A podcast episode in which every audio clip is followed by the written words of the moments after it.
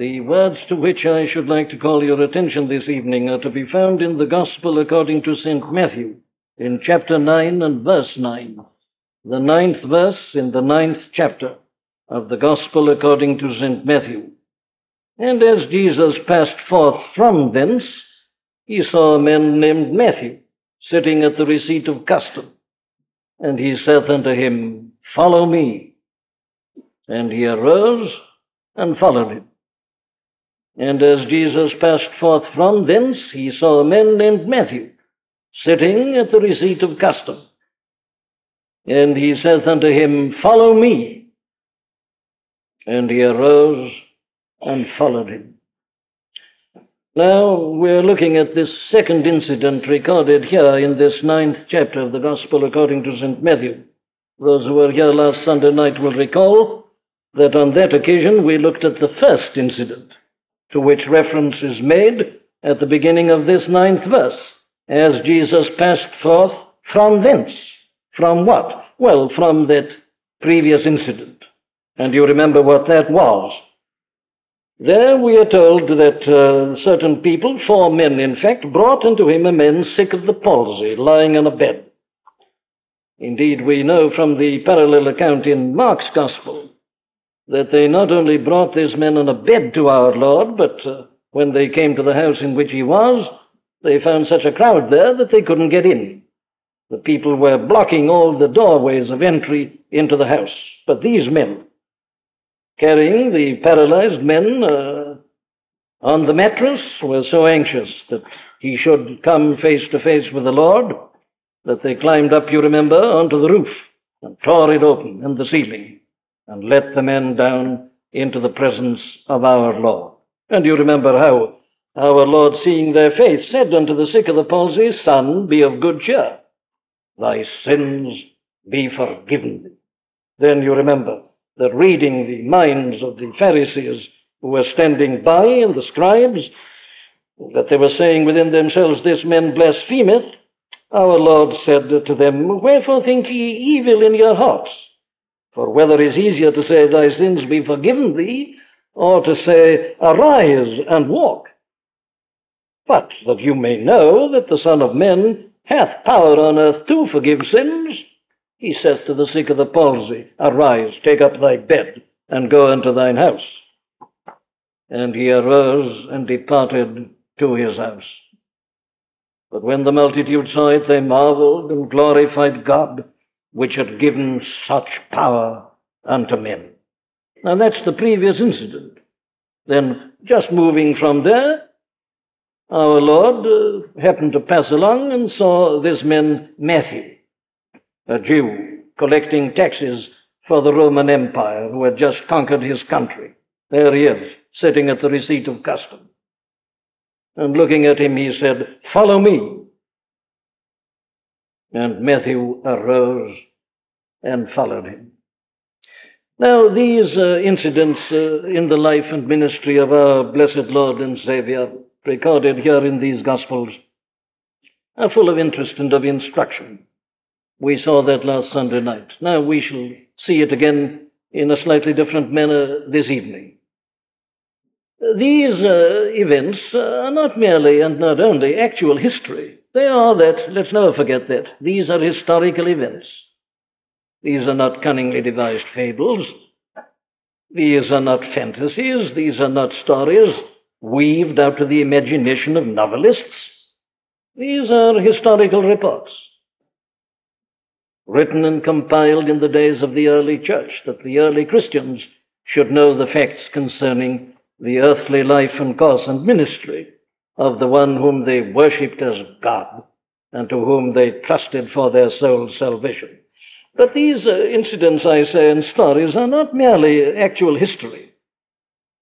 They also, at the same time, represent what uh, still happens in this whole matter, this whole question of our approach as men and women living in this passing world to the Son of God, our Lord and Savior Jesus Christ. In other words, between them, and undoubtedly that is why they've been recorded for our instruction, between them, they show us the different ways in which people become Christian. Now, what I mean by different ways is this the different kind of approach in detail in which people become Christian. Now, that's our theme. That's why I'm calling attention to this incident tonight, as I called attention to the previous incident last Sunday night. The theme is how to become a Christian.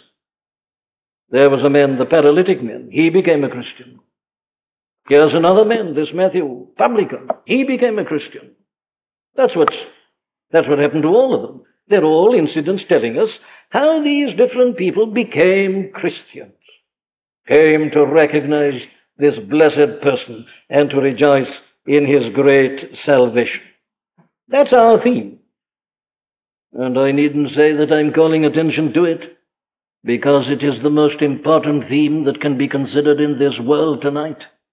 Much more important than anything else much more important than the international situation, much more important than this whole question of church unity, which is occupying so much thought at this present time. This is the theme.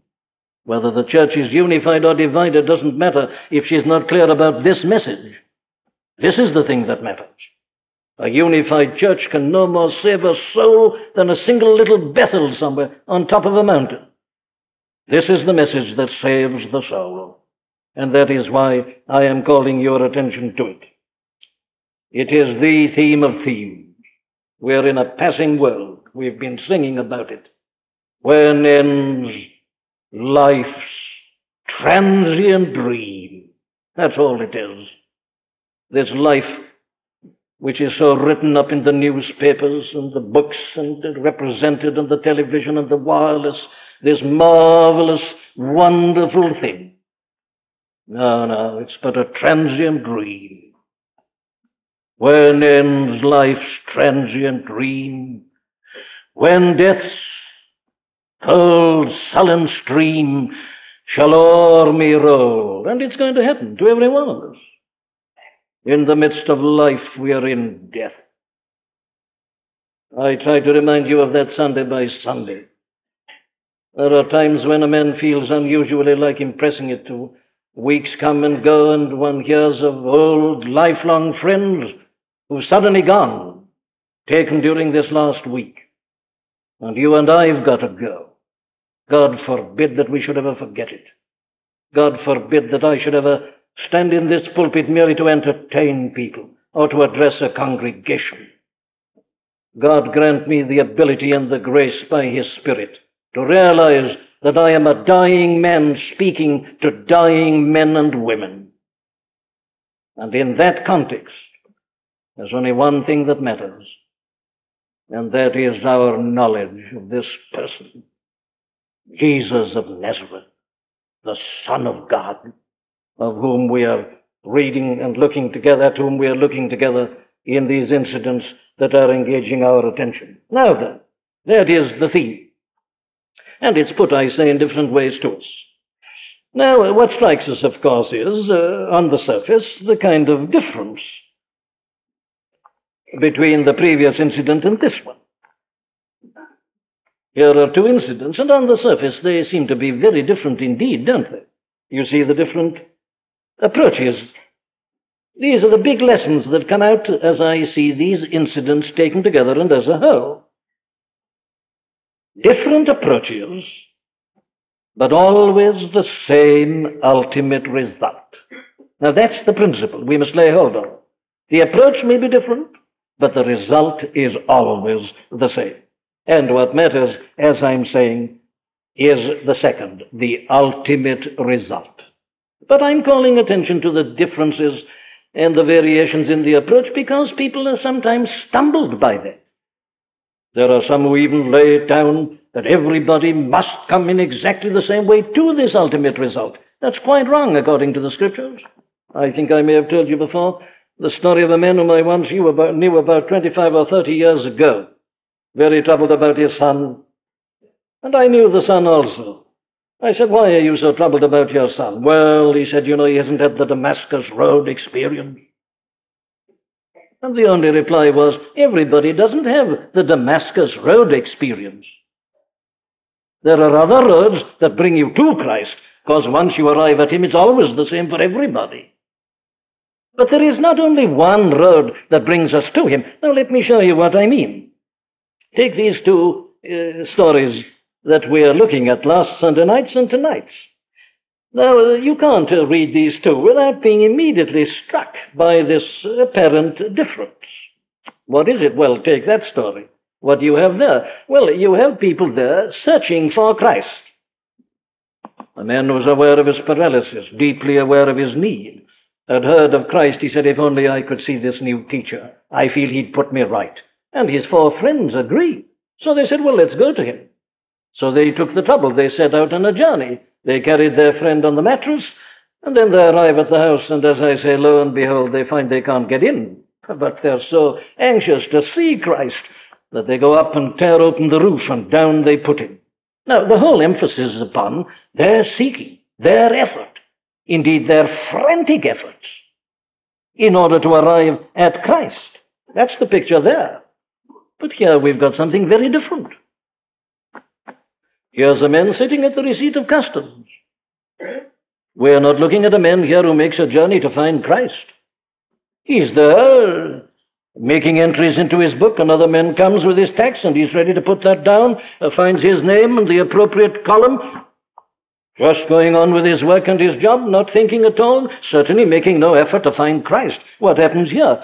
Well, we find a man here interrupted by Christ who comes to him and suddenly gives him a call and commands him to follow him, and the man rises and follows him.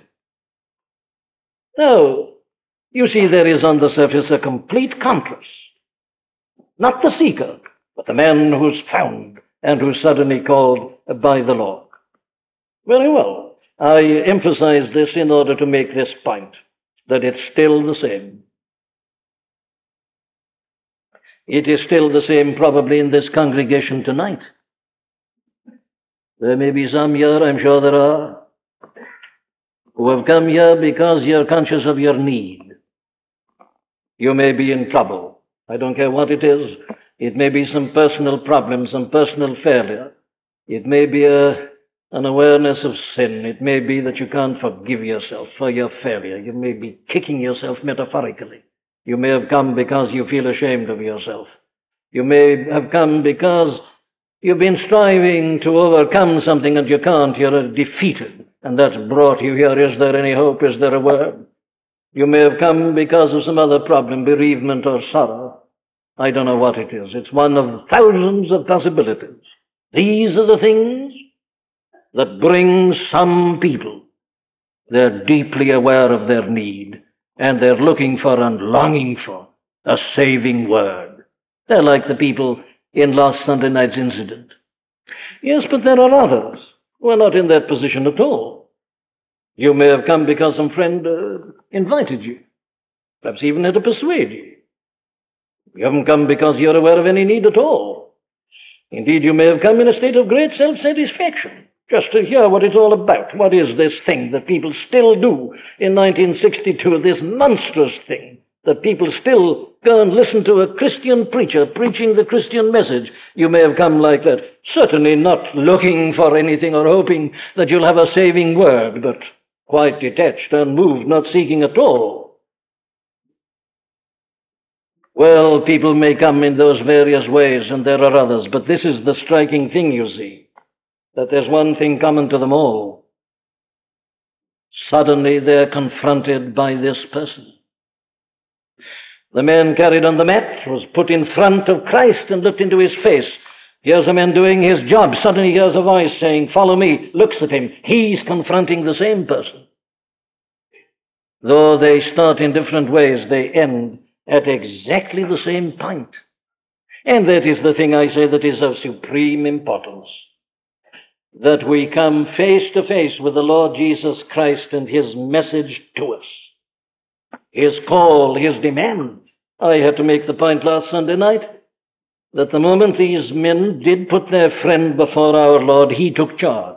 And he didn't do what they thought. He did what he always did. They were interested in paralysis. He said, Thy sins be forgiven thee. He takes charge, and the men had to submit to him. We shall find exactly the same here in this incident this evening. Very well. Let's not be concerned about the approach. Let's not make a big thing of that. Because, you see, this is the first postulate of the gospel that whoever we are and whatever we are, our fundamental need is one. You may be very clever, you may be very lacking in ability, you may be very learned or very ignorant. You know, it doesn't matter at all. Your uh, external approach will be different, but in the end, you'll come and face him. And once you come there, we're all one. There's no difference. Now then, let's see how all this works itself out. Whatever the method, whatever the way, we find ourselves face to face with him. And what does he say? Well, uh, he always says the same thing follow me. So our matter divides itself like this. What does this call mean? No man has ever become a Christian without facing this call of Christ. It's impossible. You cannot be a Christian without having heard this call, follow me, and without responding to it. Very well, then, here's the first question What does this call mean? What's its content? What's he really saying when he turns to a Matthew and says, Follow me? Let's analyze this. It's an interesting word. It's a word that contains within itself the whole meaning and idea of the call that comes to a soldier to enlist in an army, to surrender, as it were, his right to himself, and to follow the leader, follow the commander, follow his king, fight for his country. That sort of call. You always get it during a time of war. It was much more evident in the First World War than in the Second. Your king and country need you. The finger and the face of Lord Kitchener, some of us remember. The call of the country. That's included here. But there is also the idea here of the call to a servant, a master ordering a servant, issuing an injunction or a command. But also there is another idea. I'm not reading these things in. It's agreed that these are the ideas that are inherent in the Word. It is also the call that comes to a pupil or a student to become a follower of a given teacher or a given professor. As a teacher has his following, his followers, and as they follow him in his teaching, that's implicit in our word here. So that when our Lord turns to this man and says, Follow me, those ideas, the three of them, are there implicit in the call. Very well, let's look at it. Now, first of all, let me make a comment or two upon the general characteristics of this call. Indeed, it has but one great general characteristic. What is this call? What's he mean? What, what, what is he saying to Matthew? When he says, Follow me. Well, here's the big characteristic, isn't it? He uh, isn't calling Matthew merely to look at him or uh, to be interested in him or just to consider him in general. It isn't that. That, that isn't the essence of this word. There's much more content to it than that. Now, I'm putting this negative because there are so many who seem to think that uh, that is uh, what this invitation is. Uh, that they become interested in Christianity and uh, listen to sermons, read books about it. And, well, there it is. The, that's it. It's, it's nothing more than that, uh, just an invitation to a discussion. I don't blame people for thinking that. That impression is given so frequently on the television and the wireless that that is it. You just have a friendly chat about religion, have a discussion together. Didn't seem to operate like that in the case of Matthew, did it? No, of course it didn't, and it never does. As long as you adopt that dilettante attitude and you just sit back and uh, are a bit intrigued by Christianity and interested, you know nothing about this call. It's not this detached, theoretical, objective, academic interest. No, no, that doesn't go far enough. Neither is it an invitation to us just to judge or to evaluate or to express our opinions. on Christianity. If my preaching of this message gives that impression, well, then I'm a very bad preacher. There's a deeper content here. I don't regard you as a jury who are to give a verdict on what I'm saying. That's not the way the gospel calls a man to decision. I say it's much more like the recruiting sergeant. It's much more like the country issuing a call, which is a command.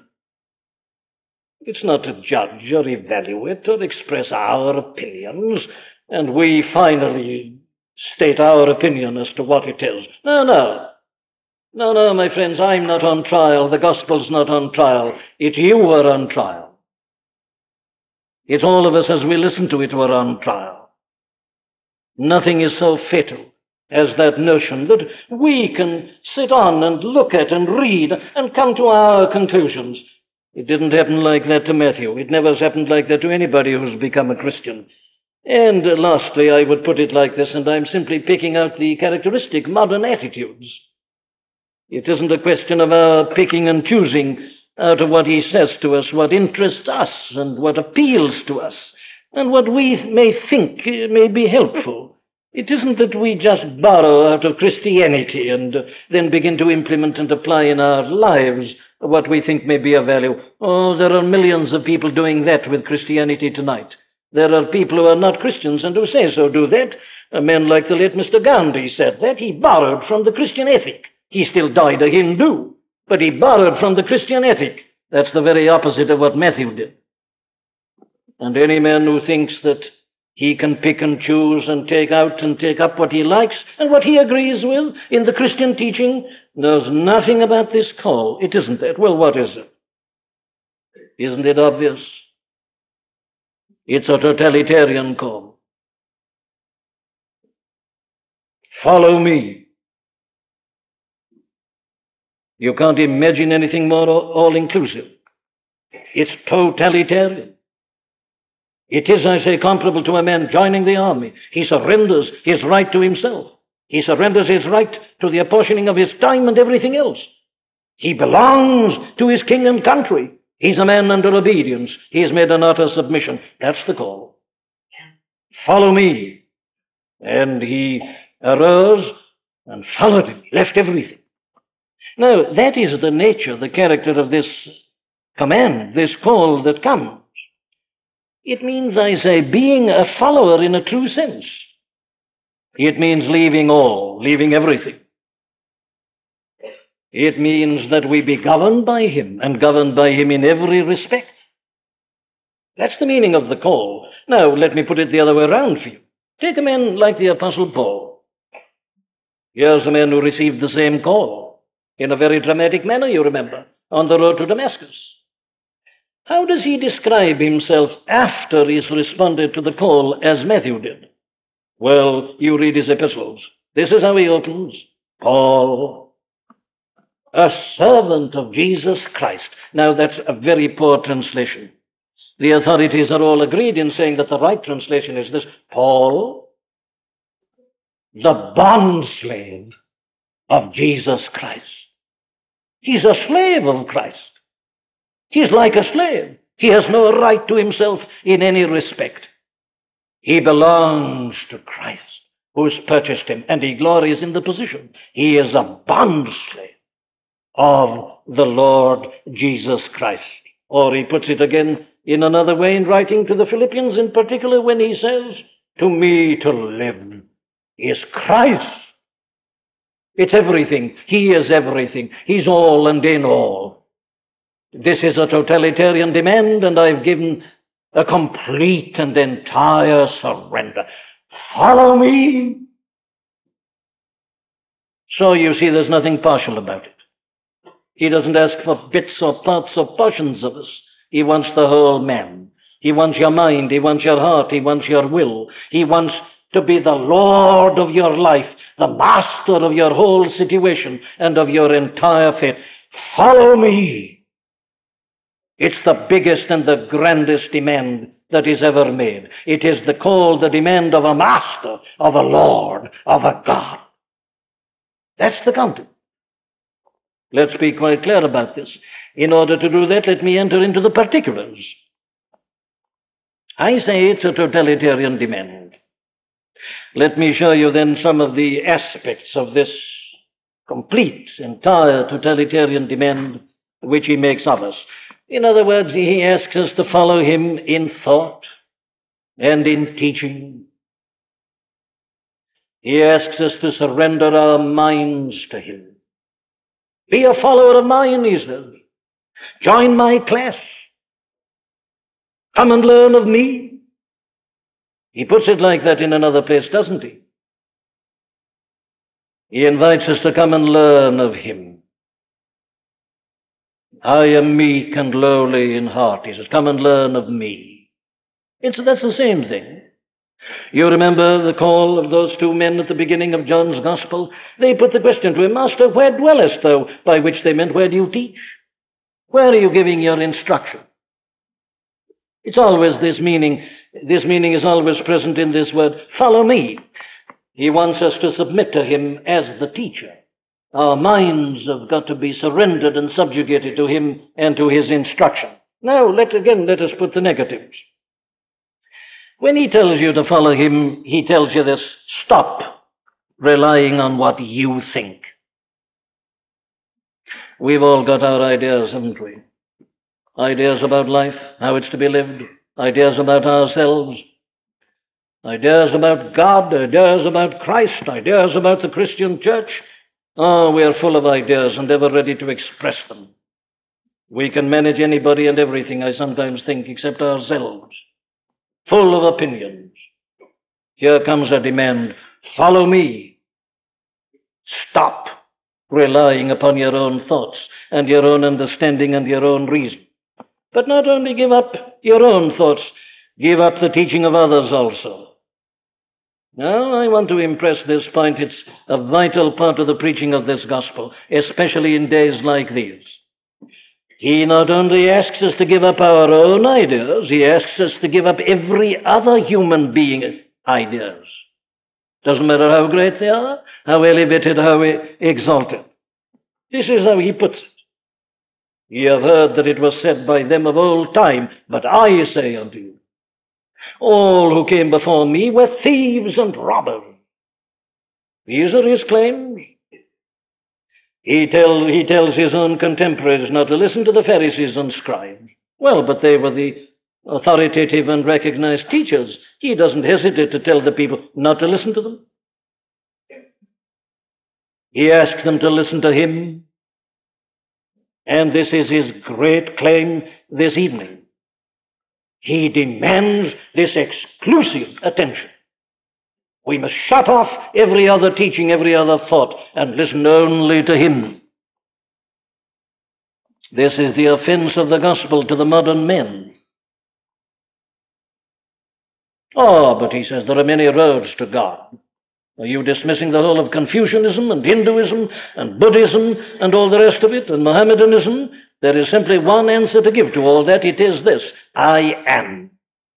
Dismissing them all and all your philosophers with them. Why? Well, because he does it himself. He says, Follow me. His teaching. And his teaching alone. He doesn't hesitate to stand and to say, I am the light of the world. You can't imagine anything bigger than that. He is the whole of the light. There is no light apart from him. He that followeth me, he says, shall not walk in darkness, but shall have the light of life. But if he doesn't follow him, he is walking in darkness. Listen to him again. I am the way, the truth, and the life. No man cometh unto the Father but by me. You can talk, if you like, about a congress of world faiths, but as you do so, you're denying the teaching of the Lord Himself. Let them talk about unity. There is no value in a unity that denies His uniqueness. His early disciples saw it. That's why Peter and John on trial before the Sanhedrin, you remember, didn't hesitate to say, There is none other name under heaven given amongst men whereby we must be saved. It is Christ and Christ alone. No other, no addition. It is His teaching and His alone. Follow me, he says, nobody else. And He asks us to follow the whole of His teaching. Obviously, if we follow Him, well, if we make this surrender, we've got to listen to everything He says. You can't follow him and still say, ah, but he's right here, but I think he's wrong there. The moment you do that, you are still the master and you are judging him. He says, no, you've got to stop that. Surrender all your thought and all your ideas and those of everybody else. Listen to me and be guided solely by me in this matter of thinking and of teaching and of understanding. Now, my friends, it's because I say I'm preaching as a dying man to dying men, I'm putting this thing so bluntly to you.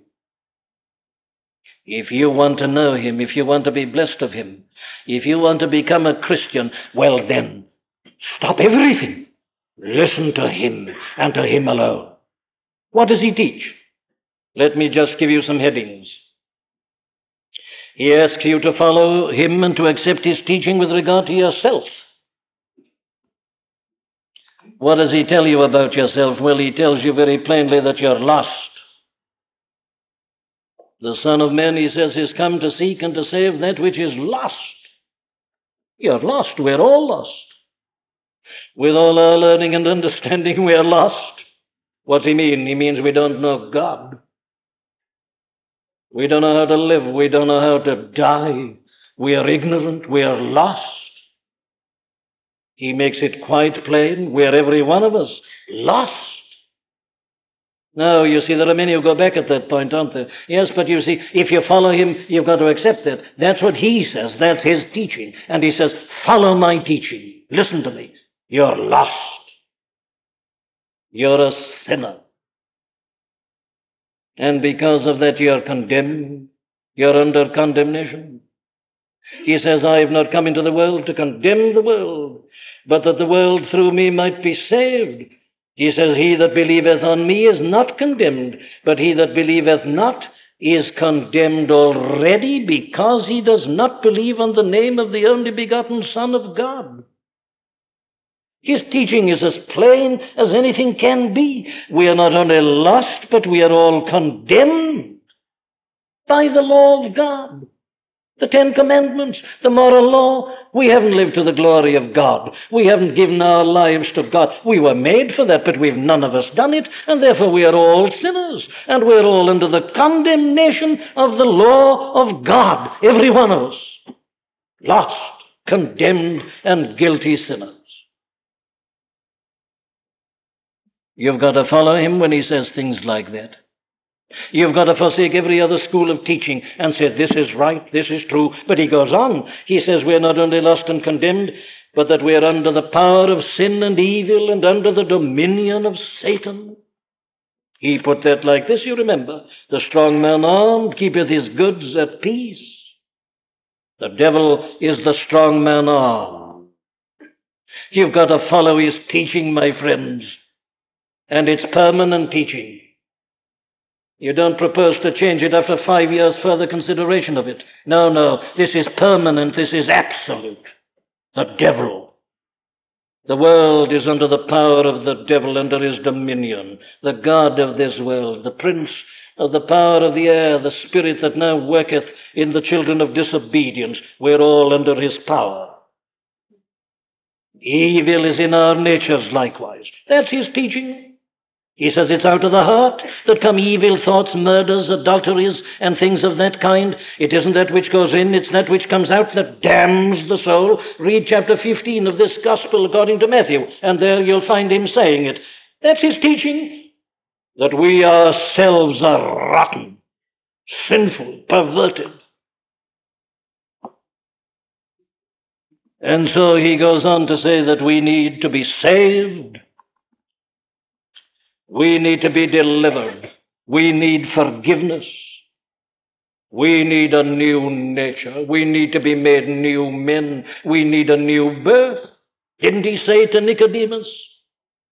Verily, verily, I say unto thee, he must be born again. Except a man be born again, he cannot see the kingdom of heaven. What's he mean? Well, he means what I've been saying, that we are so rotten, so lost, so vile, so perverted, that no improvement is adequate. We must be renovated, regenerated, born of the Spirit, born of above. We must be made new men and women. That's his teaching. We need an entire change, a new start a new beginning. My friend, are you following his teaching? If you want to be blessed of him, you've got to accept all that. That's what he says. Follow me. Whatever you may think of yourself, face this. This is his command. This is his call. Then he goes on to tell us about himself. What does he say? Well, it's here everywhere, isn't it? Son of man. He says he is the Son of Man. Ye are from beneath, I am from above. That's what he claims. You've got to follow him at this point. You face his person. He says, Before Abraham was, I am. The Father and I are one. Didn't he say that to those people at Jerusalem? Did you hear it just now in the 10th chapter of John's Gospel? Tell us plainly, they said, who you are. He said, I've already told you and you don't believe. I and my Father are one. I am the door. What's he saying? Oh, he's saying that he's God the Son incarnate. He's claiming that he's come from eternity into time. He's not a mere man. He is a man, but he's God man. Two natures in one person. You've got to believe in his person, my friend. You'll never be blessed of him until you do. But then he goes on to say that he has come not to be ministered unto, but to minister. He says he's God. But yes, he hasn't come into the world, though he's God, that we may minister unto him. No, no. He says the Son of Man came not to be ministered unto, but to minister, and to give his life a ransom for many. We are going to meet some of us at this communion table. We are going to take broken bread. We are going to drink wine. What for? Well, in obedience to his command. He said, This do in remembrance of me, which means this. He says, Go on doing this, and thereby you'll be preaching and proclaiming the great truth concerning me, that I came to give my life a ransom for many. In other words, he didn't primarily come just to teach us and give us an example. Nobody can follow it. It's beyond us. He came to die. He came to give his life a ransom. He's going to buy us out of what? Well, of the condemnation that we so richly deserve because of our sinfulness and our failure. This is his teaching. That there is only one way whereby we can be forgiven by God and be reconciled to him and become his children. And that is to believe that he, the Son of God, was bruised for our iniquities, smitten for our transgressions, that he gave himself a sacrifice for sins, that his body was broken, his blood was shed. What for? Well, it was the punishment of our sins that did it. And in and through that act, God is offering us pardon and forgiveness. That's what he taught. Follow me, he says. And as you follow him and his teaching, that is the point at which you arrive. Have you arrived there? Now, we are told in the Gospels many stumbled at this point. John the Baptist couldn't take it for a while. Even the Apostle Peter couldn't. Do you remember the incident at Caesarea Philippi? Peter makes his great confession Thou art the, the Christ, the Son of the living God. Then, a few moments later, our Lord has to rebuke Peter. Why? Well, because our Lord, after Peter's great confession, went on to say that the Son of Man was going to be betrayed into the hands of men and to be crucified. And Peter stepped up and said, Far be it from thee, Lord, this shall not happen unto thee. And our Lord rebuked him, saying, Get thee behind me, Satan, for thou savourest not the things that be of God, but the things that be of men. What was happening? It was this. Peter said, You are not going to die. You can't, I've just said you're the Son of God. You can't die. Silence, says Christ. You've got to accept the whole of my teaching. Deny yourself, take up the cross, and follow me. If you don't see the absolute necessity of my death, there's no salvation for you. You're speaking the words of the devil. He still says that. He's saying it through this bread and wine this evening. There is only one way of forgiveness. There is only one way of reconciliation to God. It is to believe that the Son of God died for your sins, was bruised for your iniquities, gave his life a ransom for many. Follow me, he says, and that's the teaching you follow. And then with regard to your life, I haven't time to go into the details. Work it out for yourselves. What's the Sermon on the Mount? Well, it's just his way of telling you and me the life we've got to live. If you follow Christ, there are certain things you've got to leave behind. You've got to leave behind the way of the world and all its vaunted, boasted pleasures and happinesses. You've got to leave them. You can't serve God and mammon. You can't be in the world and in Christ at the same time. Listen, he says this. He says, A point may come when you'll have to face this demand of mine. If thy hand or thy foot offend thee, cut them off and cast them from thee. It is better for thee to enter into life halt or maimed than having two hands or two feet to be cast into everlasting fire. And if thine eye offend thee, pluck it out and cast it from thee. It is better for thee to enter into life with one eye rather than having two eyes to be cast into hell fire. Follow me, he says. And if you follow him, you may have to cut off metaphorically hands and feet and pluck out eyes and go after him. There are things you have to leave. There are things you have to do. Sermon on the Mount. There's the way. He says, This is my life. This is how I live. Follow me. Live like this. Enter in at the straight gate. Come unto the narrow way. This is Christianity. Follow me. Do it, he says, whatever it may cost you. It will certainly mean misunderstanding. It may mean persecution. It may mean death. If any man loveth his life in this world more than me, he says, it's no good, he's lost. He that loveth his life shall lose it, but he that loseth his life for my sake shall find it and have it. Follow me. Deny yourself and your own ideas and your own likes and dislikes. Take up the cross of persecution, misunderstanding, the laughter and the jeering of the clever, sophisticated people, the, the rollicking laughter of the whole world that bursts of its drunkenness and its prostitution and its infidelity and its fornication. Let them roar at you, he says. Doesn't matter. Deny yourself. Take up the cross. Follow me. Walk through this world as I walk through it. Come after me. That's his demand. In your thinking, in your way of living. He wants your heart, your mind, your will, your everything. That's the nature of his call. Here he comes to Matthew and says, Follow me. And he arose and followed him. What made him do it? Why should anybody listen? Why should anybody respond? What are the reasons for obeying this call? Oh, I could keep you to midnight in answering this question. Let me give you headings. Here are some of the reasons. Follow me, he says. Why do you think Matthew got up, leaving the ledgers and everything else, and went after him? Well, the first answer is because he is who he is. Matthew had never heard a voice like that before. As the Lord uttered the words, Follow me, he was moved and disturbed in the depths of his personality.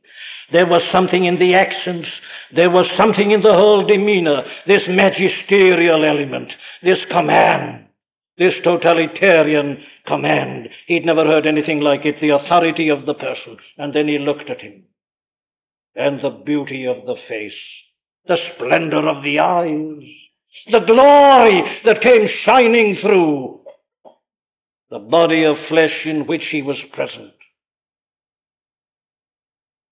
You remember a Roman soldier later on, I think, said the last word about this. He was sent with others to arrest our Lord. But he went back and said, They said, Why haven't you brought him?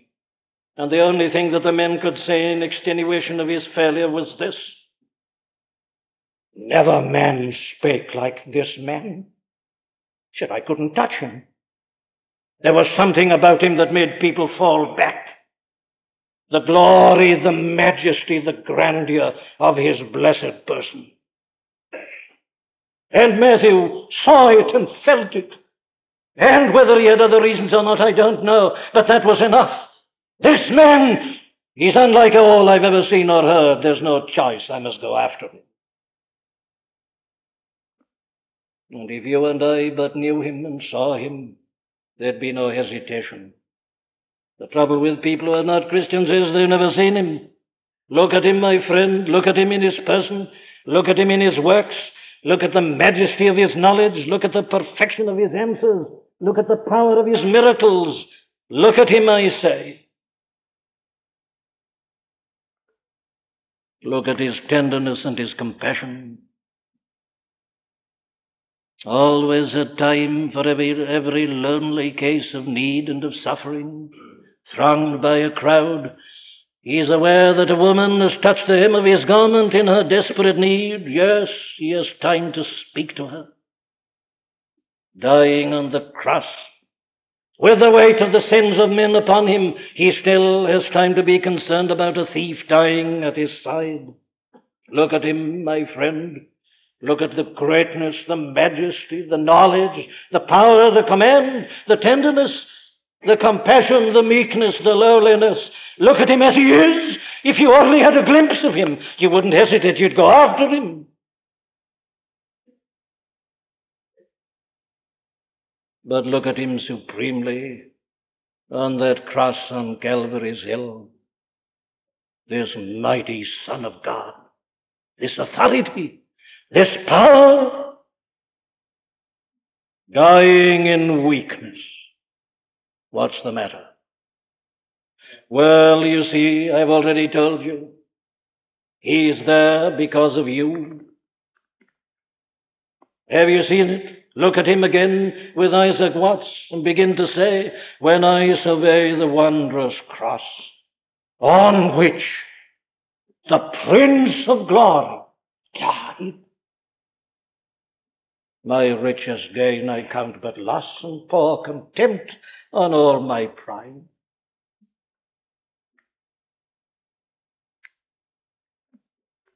Were the whole realm of nature mine, that were an offering far too small. Love, so amazing, so divine, demands my soul, my life, my all. I must give, leave, give up all, go after him, follow him. As I see that, he demands everything. I've no choice. I go after him. Oh, the glory and the blessedness of the person. Secondly, let me give you this reason. Why should you follow him? Well, look at it like this, my friend. Consider the alternative of not following him. Why follow him? Well, follow him if you had no other reason because of that from which he saves you. He says the Son of Man is come to seek and to save that which is lost. What's he saving you from? Why does he ask you to enter in at the straight gate and to come unto the narrow way? Well, he says the alternative is the wide gate and the broad way. The thing the crowd's going into. Ah, all the advertising agencies are saying this is the way. Wide, look at it, and broad, not like that narrow, cramped little Christian life. Here's life, which is real life, and they're crowding in. Many there be which go in thereat. Yes, but where's it going to? Wide is the gate and broad is the way which leadeth to destruction. Destruction. The alternative to following Christ is to go to destruction. There's no other alternative. He and He alone can save you from the guilt and the penalty that your guilt will get. He alone can save you from everlasting misery and unhappiness. He says so himself. He says there's a place where their worm dieth not, and the fire is not quenched. And he's come to save us from that destruction. Everlasting destruction from the presence of the Lord. My friend, listen to him. Follow me, he says. The alternative is everlasting destruction. But I don't want to leave you on a negative note. My third and last reason for following him, therefore, is this. Follow him because of that to which his following, our following him, will lead us. Follow me, he says.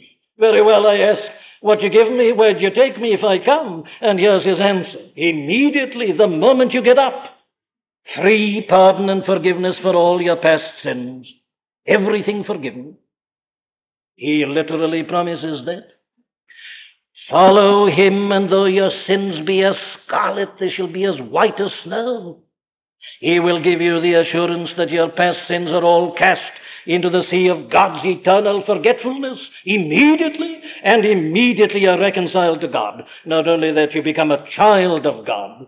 You receive a new life. He'll give it you. Go after Him and He'll give it you. It's the gift of God. He'll regenerate you. He'll put a new principle into your life. You won't know yourself. You'll start on an entirely new life. What else? Well, think of the blessings of the way. Is there anything more wonderful in life than to have a companion? To travel with a companion, a great, a glorious companion. Don't you feel drawn to such people? Don't you like to speak to them and to listen to them and to be near them? Of course we do. Well, here he is, King of kings, Lord of lords. He'll be your companion. Follow me, he says. He'll be your friend. He'll never leave you nor forsake you. And whatever eventualities may come to meet you, you'll find he's gone before you. Everything is catered for. Doesn't matter what happens. Let the world do its worst to you. He will be with you. You'll never know any need. All your needs will be provided. You'll be able to say with Paul, I am full, I have enough. I can do all things through Christ, which strengtheneth me. Not only that, when the end comes and the spectre of death approaches, you will have no fear. He, he says, that believeth on me hath passed from death unto life. He has taken the sting out of death for those who believe in him. Death is not an awful thing to the Christian. It's just a little rivulet that separates this world of sin and woe from the land of pure delights where saints immortal reign. He's conquered death. He's conquered the grave. He's opened the gateway of heaven for all who belong to him. What else? Oh, I can't describe the rest. The glory that yet awaits us. He's gone, he says, to prepare a place for us. In my Father's house are many mansions. If it were not so, I would have told you. I go to prepare a place for you, and if I go and prepare a place for you, I will come again and receive you unto myself, that where I am, there ye may be also. My dear friend, follow him. And you know, if all these bombs are let off together and the world goes up in flames, it'll make no difference to you. He's gone to prepare a place for you. It's glorious. It's glory everlasting. And you'll be there with him. Follow him. Those are some of the things to which He'll lead you. The half, the quarter, the tenth, the millionth has not been expressed by my feeble word. Will lead you to life, which is life indeed, which is life more abundant. He'll lead you to God. He'll lead you to heaven. He'll lead you to everlasting glory and bliss. Very well. Have you heard his voice calling you and saying, Follow me? Can you say, I hear thy tender voice that calls me, Lord, to thee? For washing, cleansing in thy precious blood that flowed on Calvary. Have you heard it? And are you ready to say, I am coming, Lord, coming now to thee? Wash me, cleanse me in the blood that flowed on Calvary. Are you ready to say it? Or are you ready to say these words? Alas, they're not in our present hymn book, They were in our former hymn book. Let me read them to you. This is what Matthew felt, you see. This is what every man who's ever become a Christian felt. This is how it's put. O star of truth, down shining through clouds of doubt and fear, ah, I ask beneath thy guidance my pathway may appear. However long the journey, how hard soe'er it be, though I be lone and weary, lead on. I'll follow thee. I know thy blessed radiance can never lead astray, however ancient custom may find some other way. E'en if through untrod deserts or over trackless sea, though I be lone and weary, lead on. I'll follow thee. The bleeding feet of martyrs thy toilsome way have trod, but fires of human passion may light the way to God. Then though my feet may falter, while I thy beams can see, though I be lone and weary, lead on. I'll follow thee. Though loving friends forsake me, or plead with me in tears, though angry foes may threaten and shake my soul with fears, still to my high allegiance I will not faithless be through life or death. Forever lead on. I'll follow thee. Have you ever said that to him? Tell him that now. Take this opportunity. Say to him, as Matthew said, Jesus, I my cross have taken, all to leave, and follow thee, destitute, despised, forsaken, thou from hence. My all shalt be. Tell him with Matthew. Rise and follow. Amen.